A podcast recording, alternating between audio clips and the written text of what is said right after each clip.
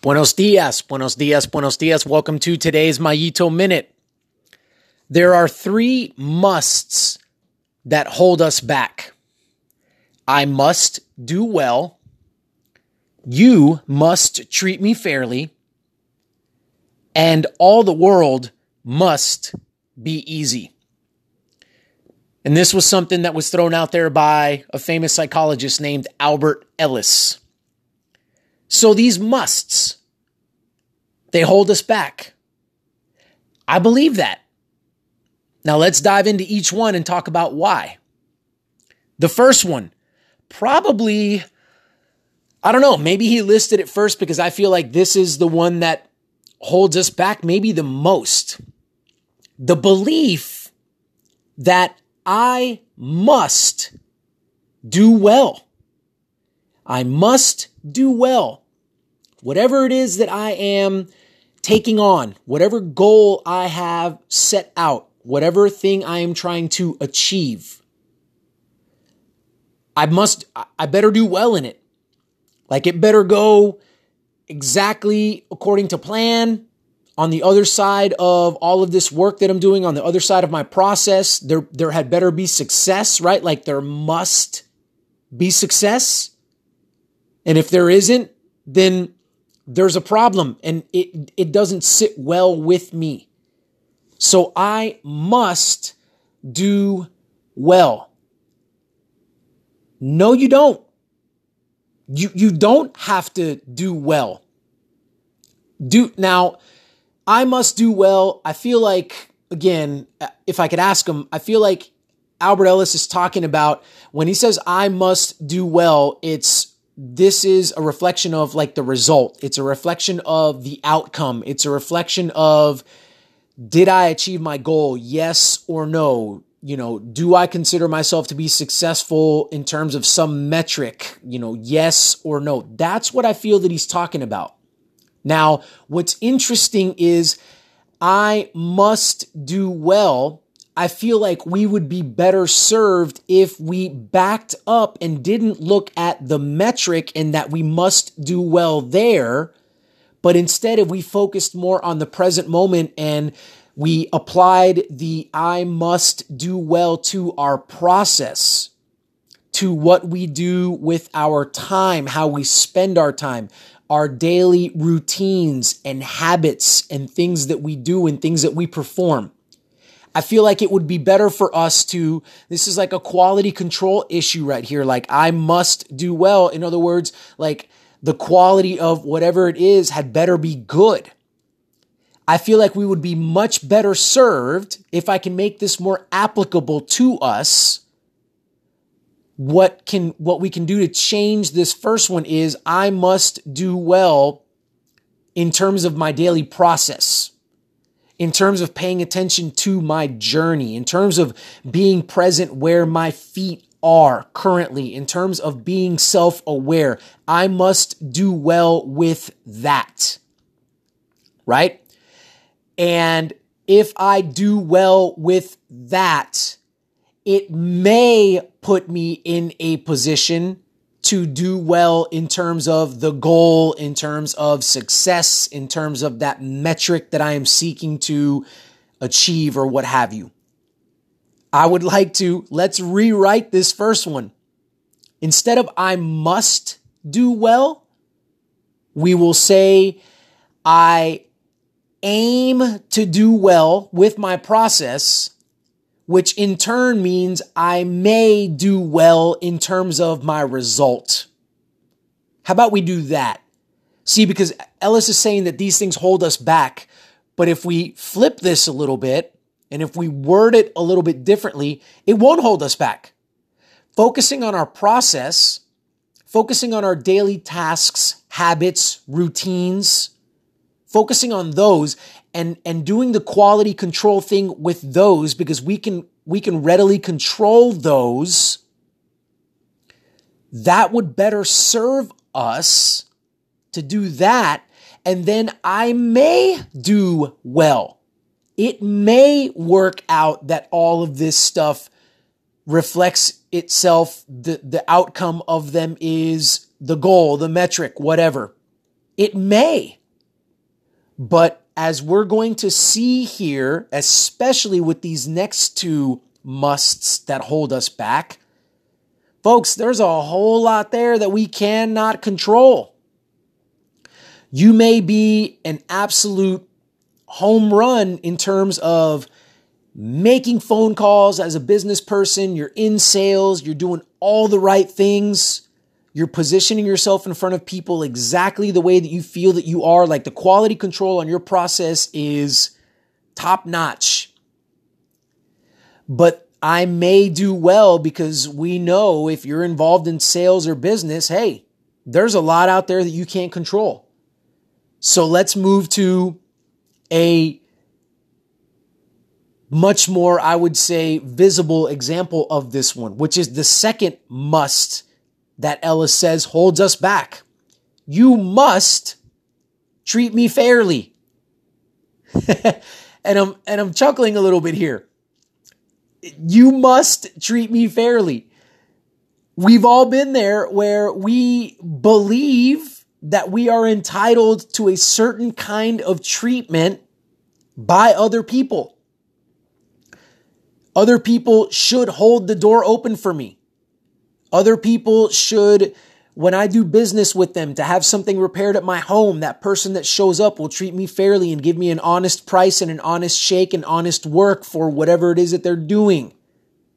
If we're in a marriage or a romantic relationship, like that person must treat me fairly. Like the feelings that I show for them and the love that I have for them must be reciprocated back. That might be the biggest laugh right there, isn't it? Because those of us involved in these kinds of relationships know that it doesn't really go like that. But even though, the interesting thing about these examples is that even though I'm talking us through this and it's common sense, we're still going to default to, I can see that in my marriage. I can see that in the way that, you know, I've been treated in certain business transactions. I can see that in the way that, you know, it goes in terms of the treatment that I receive from other people, but I still want to default to, but I deserve this. I am entitled to people treating me fairly. I deserve that because I'm a human being and this is the way that it should go. I'm not denying that at all. I agree with you 100%. But that's not how it goes. And that's not how this world operates. People will treat you unfairly, and you are not entitled to that. It would be nice. That's how it should go in theory, but that's not how it works. So again, kind of like I did with the first must, where I changed it up a little bit so that it would serve us and not hold us back, I'm going to change this one up too. I'm going to say, instead of walking around and having this implanted belief that other people, you, like the other person, must treat me fairly, how about we do this? How about instead of us looking out to other people and seeing how they are treating us, how about we do a little self-cleanse, and how about we reflect and think about, how are we treating other people? How are we interacting with those around us? Let me ask you a question. Do we treat people unfairly? Like right now, like we're listening to this podcast, and like if your best friend was listening to this, if your husband or your wife was listening to this, if your kids were listening to this, like if your coworkers were listening to this, do they have a mental picture of a time when you treated them unfairly? Probably. So at the same time that we're griping about this, like I want to be entitled to people treating me fairly. Folks, there's somebody out there that's saying, yeah, no kidding. And you know what? There was that one time that you didn't treat me fairly. And like, so how about the principle is like flipped over on its head and I'm looking back at you? Because it's true. So action item here. Action item is this. Why don't we make this principle more of a reality? You must treat me fairly. Okay, let's change the words. I must treat others fairly. Change the you to an I, change the me to others. I must treat others fairly. Walk around processing this and thinking to yourself, hey, that person deserves a fair shake. That person is a human being. That person deserves a certain amount of dignity and honor and respect. That person deserves my time and my attention. That person deserves my good deeds. Walk around like that, acting and being like that, instead of sitting in a chair and thinking about how we've been wronged. Why don't we just treat other people right? And then we start this wave where, hey, wait a minute. We bring about some self-awareness. And they say, wow, that felt good. I'm gonna do that for you maybe. Maybe they won't. That's not the purpose. The purpose is not, I do this for you so that I can get something back. That's not the point. But if we look at movements, if we look at revolutions, if we look at it always begins with stirring people, doesn't it? It always begins with, tugging on people's heartstrings and getting them to act. And if we can walk around aiming to treat others fairly, and we believe that is something that we must do, folks, super powerful. Super powerful. So let's do that. And here's the last one that holds us back. All the world must be easy. And this one right here probably deserves the biggest laugh from all of us, right? This world is a cruel place, isn't it? This world is unpredictable. Every day we're looking at things that we didn't think could happen that happened, or we're expecting things to happen that didn't happen. That's just how it goes, isn't it? There is just so much out there that is out of our control. And the world, it's difficult. The world is a difficult place. It's hard. It's human beings constantly needing to pivot and adapt and absorb some pain and some hardship, and then enjoy those moments where there's joy and peace and just ebbing and flowing between all of this. But what we find, because this is how we would like it to be, and I'm right there with you, there will be a day where the world will be easy, but it's not anytime soon, maybe it is. But the problem is if we walk around with this one specifically and we think to ourselves, all the world must be easy, we're not expecting any friction. We're not expecting the air conditioner to go out in our house. We're not expecting to have the rebellious teenager. We're not expecting to have the business that just goes bankrupt. We're not expecting to have the athletic contest where we were training for months and then we got injured. We're not expecting that. And these are all possibilities because we live in this world, and this world is unpredictable. We'd like it to not be like that. I hear you. But it's not like that. So when we can't shake this one off, we walk around extremely disappointed and with our heads down the majority of the time. Because let me end with this. Is there room in our lives for a positive mindset? Is there room in our minds for giving another individual the benefit of the doubt that they're going to do the right thing? Giving ourselves the benefit of the doubt that, plugging into our process and, hey, you know what? It may go well, right? And having that positive affirmation and thought going throughout our daily routines as we're plugging into our process.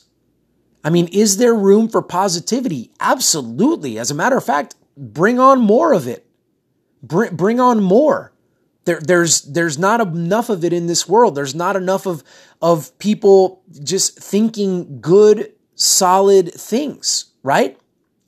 But is it an error to walk around with nothing but rose-colored glasses on and never think of the other side of this thing, which is, hey, like the world could turn its back on you really quickly. Like Mother Nature, like it's sunny outside and all of a sudden a storm rolls in that you never even saw coming. Is that possible? Yes. So should we be positive? Yes. Should we also entertain the fact that the world is an interesting place? The world is a challenging place. The world can be a difficult place. Yes, absolutely. Is it bad that this is the way that the world is? Well, in that particular moment, I'm not going to say it's not going to be uncomfortable. I'm not going to say that that particular hardship or thing that happens is going to be difficult. I'm not going to say that you're thinking you're at the end of your wits and you don't know what to do and there's not a clear solution in sight and you're losing sleep over this thing maybe and you're becoming anxious and stressed. Like, yes, that's not what we're looking for. But those kinds of things will happen. And if we have the right mindset, when we can look back on those things, then we can realize that those things can actually serve a very fruitful purpose. I believe that whatever is presented to us by the universe, whatever is presented to us by this world, I believe that it serves all of us a purpose in our individual lives and on our individual journeys. Each event that happens to us is an opportunity to teach us something, to make us better, to help us grow. I believe that.